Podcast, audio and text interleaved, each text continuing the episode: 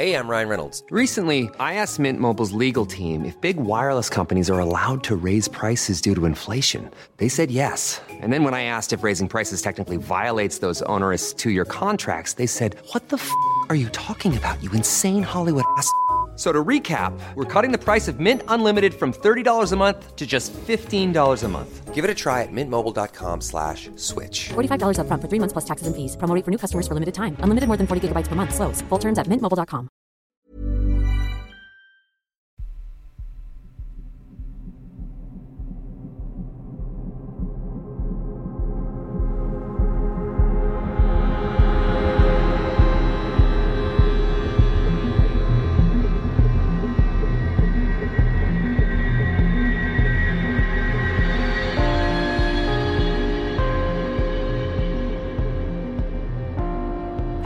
and welcome to mini episode 256 of Real Life Ghost Stories. And I have three spooky stories for you today. And the last story comes from January the 11th, 2023. And story number one comes from Jessi. I'm not a huge believer in the paranormal. I'm a devout Christian and I don't believe in a purgatory realm of sorts. I believe we either go to heaven or hell when we die.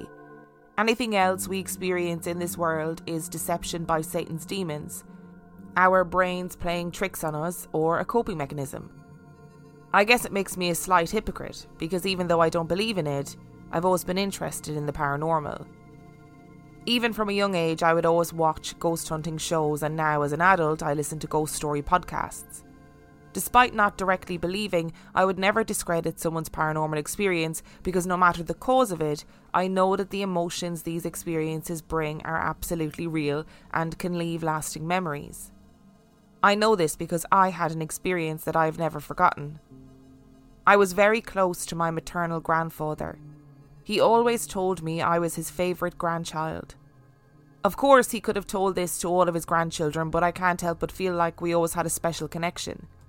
I remember the day he died as if it were yesterday. He had been sick with pneumonia for a while and he was finally at his end. My parents went to be with him as he passed and left me and my brother with my paternal grandmother. They didn't tell us why they were going, but I knew that if my dad was going with my mom to the nursing home, then Grandpa was probably dying. A few hours later, my brother and I were laying on opposite couches in my grandmother's living room watching TV.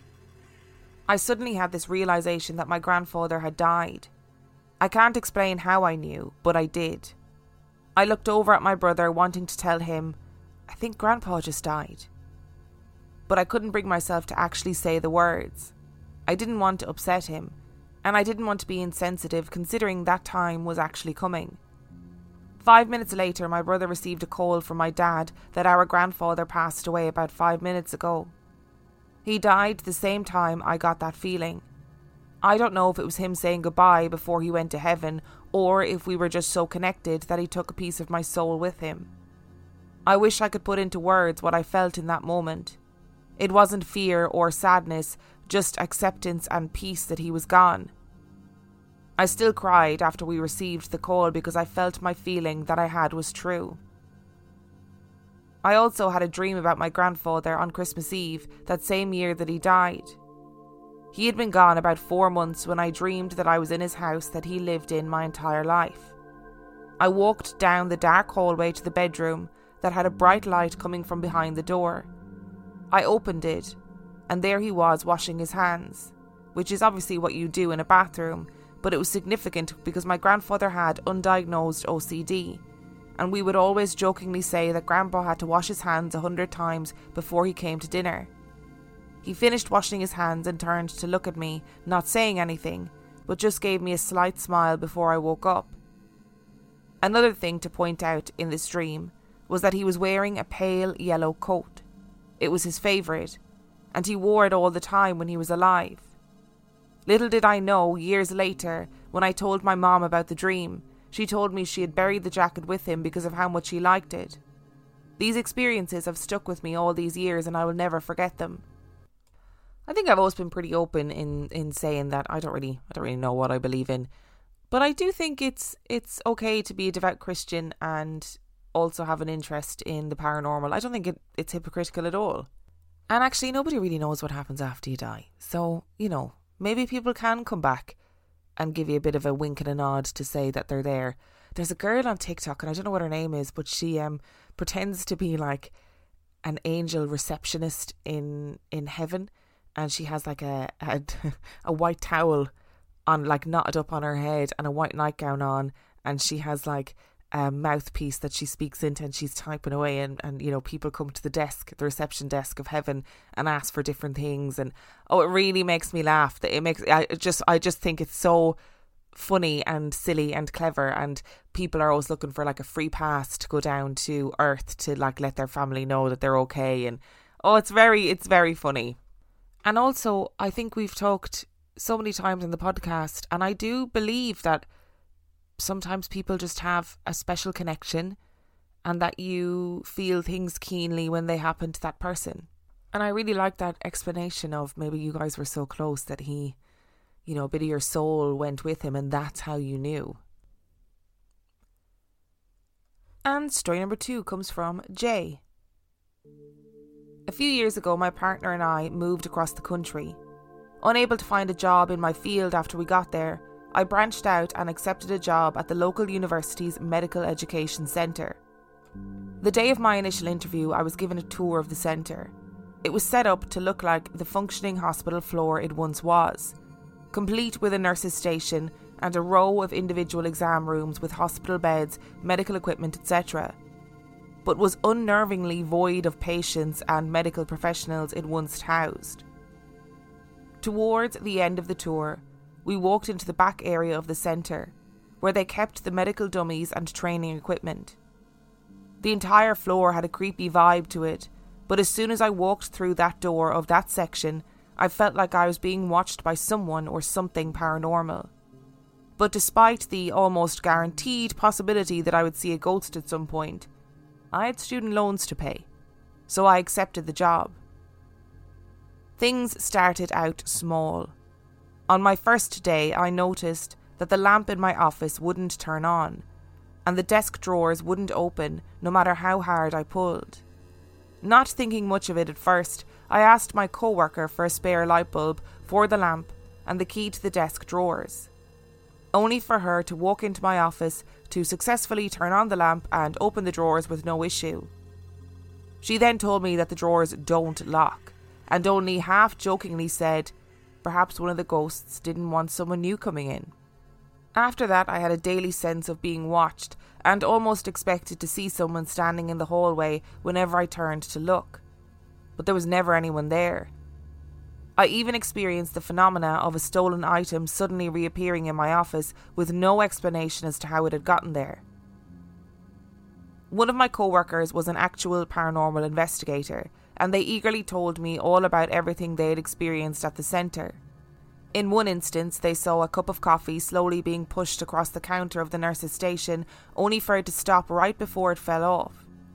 Another time, they sent me a video they had recorded of a stethoscope swinging back and forth on an IV stand as if someone was pushing it with their finger. No one visible was touching it, and it was swinging so strongly that any possible AC or heat coming from a vent couldn't be the cause. This co worker said they always got a sense that there was a little girl ghost who would frequent the hallways in the back area and mess with things as her way of playing which did nothing to ease my anxieties. Every night, a maintenance staff member would come and clean the centre, turn off the lights, and lock the doors after everyone had left for the day. One morning, my co worker arrived at the centre to see that all the lights were still on, the doors were open, and there was an abandoned cleaning cart in the centre of the hallway. He looked in the exam room closet to the cart and saw cleaning equipment lying on the floor in the middle of the room as if someone had just stopped what they were doing and ran out of the centre. He called maintenance and was told that the cleaner had in fact run out and refused to talk about what had happened the night before due to her own fear and superstition about the paranormal. She then insisted that she would quit if she had to work on our floor ever again. The last story is the one that confused me the most. My co worker and I were closing up the back area of the centre, aka the creepiest part of the floor, as we were wrapping up, I very stupidly said out loud, I'm glad the ghosts stay back here and don't come up to the front area to bother us. We then started walking back to our offices, and I took a quick detour to use the bathroom. A few minutes later, I walked back into my office to see my co worker already in there with the office manager. Both were looking very confused and scared. She told me that after I turned the corner to walk to the bathroom, she saw something out of the corner of her eye. Initially thinking it was me, she turned to see a big yellow shimmery cloud quickly zoom past her in the hallway. At the same time, the manager saw a similar apparition shoot past her office door on the other side of the hallway, going in the opposite direction. The three of us tried to make sense of this, and I mentioned that whatever resided in the back area likely heard what I said and decided to prove that whatever spirits lingered in the building could follow us and let us know of their presence at any time.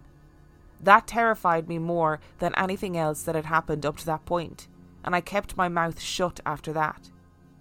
I don't fully have explanations for these experiences, but I now understand why I hear so many paranormal stories in settings such as hospitals. Our specific floor was once a functioning ICU that had even treated victims of a local bombing that devastated the community back in the 90s. With so many visitors and sad occurrences over the years, the energy builds up and lingers. Even after it was converted from a working hospital floor, death was still a reoccurring presence, as there would routinely be cadavers in the back room for the medical students to work on. While this is a very respected and valuable service these people gave to these students by donating their bodies, it definitely added to the unsettling energy in the space. I likely will never understand what caused those occurrences at that job, but it left an impression and made me a full blown believer in the paranormal and the unexplainable. I think you're so right, Jay. There is something so unnerving about an empty hospital. So, whatever about a hospital that's full and bustling and, you know, people are dying and people are very sick and there's a lot of emotional stress and trauma and all that stuff, that's very unnerving. But an empty hospital? Way more unnerving. And I think it seems that things in these kind of situations often start out small. And I wonder if the entities that are there are just like testing the waters to see how much you'll notice or to see how in tune you are or whatever it is. Like how many things happen that are the result of spirits or entities that people don't even notice because they're just like, oh, that, that thing fell over or that light turned off or that light turned on and you just don't even you don't even think twice about it. And I think that hospitals, like I said, they carry a very particular energy. There's a lot of emotional distress, extreme emotional distress that happens in hospitals. There's a lot of joy, but there's also a lot of deep sadness and pain and sorrow. There's people who come to the end of their life and people who come to the end of their life that shouldn't have come to the end of their life so soon or so early or in those circumstances. Like it's just a melting pot of emotional turmoil so I just think if anywhere is going to be haunted, it's going to be a hospital, you know? But a big yellow shimmering cloud is new, I think. I don't know if we've ever had a big yellow shimmering cloud. But then again, we don't know how things are going to manifest themselves to us in the afterlife, you know? We often have stories of dark clouds or coloured balls of light. Somebody messaged me on TikTok the other day saying that they've regularly seen like um an orange ball of light that seems to jump from tree to tree in their local area. Like, we don't know how these things are going to manifest themselves. Ryan Reynolds here from Mint Mobile. With the price of just about everything going up during inflation, we thought we'd bring our prices down. So to help us, we brought in a reverse auctioneer, which is apparently a thing. Mint Mobile unlimited premium wireless. Ready to get 30, 30, bit to get 30, bit to get 20, 20, 20, bit to get 20, 20, bit to get 15, 15, 15, 15 just 15 bucks a month. So, Give it a try at mintmobile.com/switch. slash $45 upfront for three months plus taxes and fees. Promo rate for new customers for limited time. Unlimited more than 40 gigabytes per month. Slows. Full terms at mintmobile.com. And story number three today comes from Martin. For you to understand some of my story, you need to know about Charlie. He was a little Westie that I had brought up from a pup and was my best friend in the whole world. He was one of those dogs that would greet you after coming in from work and would follow you everywhere you went. He was a very proud, confident, and loving dog. Christmas 2020, he began to show signs of sickness, and throughout the beginning of 2021, this illness developed and confused our vet and us too. We took every test and tried every treatment possible to us to help my best friend, and nothing was becoming clear as to what was causing his illness. Towards the end of his treatments, we were told he had an untreatable brain illness, and not too long after his diagnosis, Charlie was put to rest. Now, I understand that grief can bring on a number of things, such as seeing things. But these are the events that I experienced about a month after Charlie's passing. I would often see glimpses of white rushing past the sitting room door, or from the corner of my eye, I would see a white blur sitting on the step of the stairs that was known as his step. We have two other dogs in our house Oscar, a black cocker spaniel, and Radley, who is also a Westie. One afternoon, I was in the dining room and stood facing the double glass doors that lead into the back garden. Behind me was the hallway leading to the sitting room and the stairs. As I turned around to face the hallway, there in front of me was Charlie. Sat right in front of me, looking up at me. Now, at first, I thought it was our other Westie, Radley. But when I turned to check through the double doors, I could see him outside with Oscar and my wife.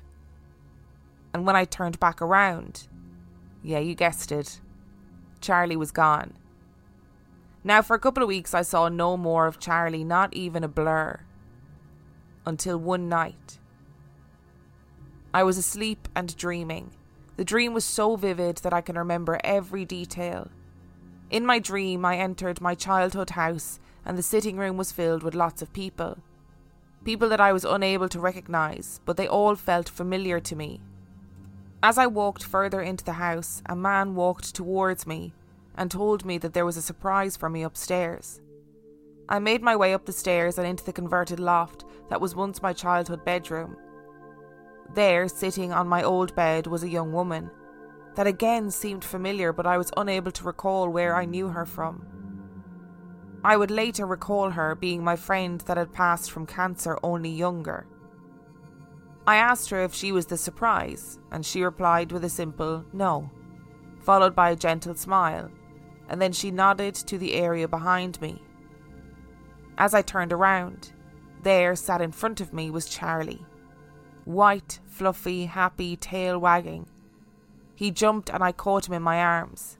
He placed his front paws on my chest just like he used to, resting his bum on my forearms that were in a crossed position beneath him. He began licking my face in excitement, now I understand this was a dream, but I could feel his weight in my arms, the warmth of his breath, the wetness of his tongue on my cheeks, and the softness of his fur. He stopped, looked at me, and I woke. As I woke, I tried to understand what had happened in my dream, and realised that on my face, where he had been licking me, was wet, and I could still feel the softness of his fur in my hands. I drove to work with a feeling of complete calmness and closure since then, I have not seen Charlie. I feel like it was a way for him to let me know he was okay and for me to come to terms with losing him. In late 2022, I walked past Radley, who was sat in the dining room at the end of the hallway. He was sat in the dark, staring at the light on the ceiling, growling a low growl. When I turned on the light, he relaxed and then looked at me. I turned off the light again, and straight away he returned to staring at the light and growling. Again I turned on the light, and again he stopped. At this point, I moved him into the sitting room and turned the light off, looking at the ceiling light myself, and noticing a feeling of being watched. Unable to understand it, I moved into the sitting room also. Not long after this happened, my wife and I were in bed asleep. Again, this experience happened in a dream. In the dream, we were in the bed. Now, our bed centres the back wall with the front window on my wife's side and the bedroom door on mine. My wife turned to me and said, That's him. That's the man. Pointing in the direction of the window. I looked over to where she was pointing. There, at the end of the bed, was a figure stood staring at me. I could make out a dark three piece suit, a dark bowler hat, and dark, rounded glasses. There were no facial features apart from a slight outline of his mouth, which was closed. He stood holding an old hard suitcase, rectangular in shape. I began telling him to leave. He continued to stand, staring. I got out of bed, moving around to the end of it, near the bedroom door, and told him again to leave. I now began to notice that he was beginning to fade, but I could feel the atmosphere shift. I shouted, Leave this house now! And he suddenly leant forward and rushed towards me. His legs were straight and never made the movement of walking or running, yet he continued to rush towards me. I threw my arms up to block him as he approached. I felt him rush through me as I fell to the ground. Once I made contact with the ground, I awoke from my dream feeling dazed and confused. I got up to go to the bathroom, and on returning to the bedroom, I noticed the room felt ice cold. Now, I'm one of those people that prefer the cold, and with that, I don't seem to be bothered by cold unless it is very cold. As I'd noticed the temperature in the room shift, I looked at the thermostat in the bedroom and it read 19 degrees Celsius, which ordinarily feels warm for me but on this night it felt closer to 13 degrees. I brushed it off and climbed into bed, and since that day, I've seen and heard odd things around the house. Like voices that sound like my wife even though I am alone, or seeing shadows move through the hallway. I have heard that after trauma or loss, people can become open to the spiritual world. I'm curious as to what else will unfold in the future the loss of a pet can be so wildly significant for people. Like it, it is it is for people like losing a family member. So I absolutely love these stories of pets coming back to say that they're okay or coming back to visit their owners. So that part of the story brought me tons and tons of joy, I have to say. What doesn't bring me tons and tons of joy is the man in the hat rocking up in his three piece suit, lunging around the place drifting, gliding around the place. Honestly, the man in the hat irks me so much. I just feel like, what what is the point? Making everything chilly? Making people feel like they're being watched?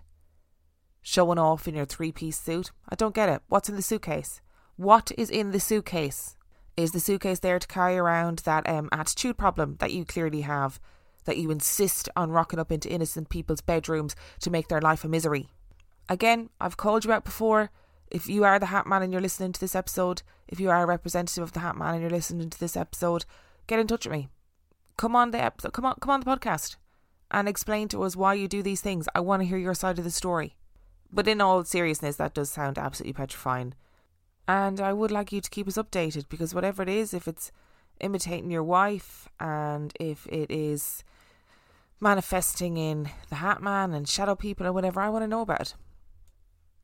Thank you so much for listening to today's episode. Thank you to Jessi, Jay, and Martin for sending in your stories. Remember, the last story comes from January the 11th, 2023. And if you would like to send in your story, you can do so by emailing it to real life ghost stories podcast at gmail.com. You can also check out the website real life ghost stories.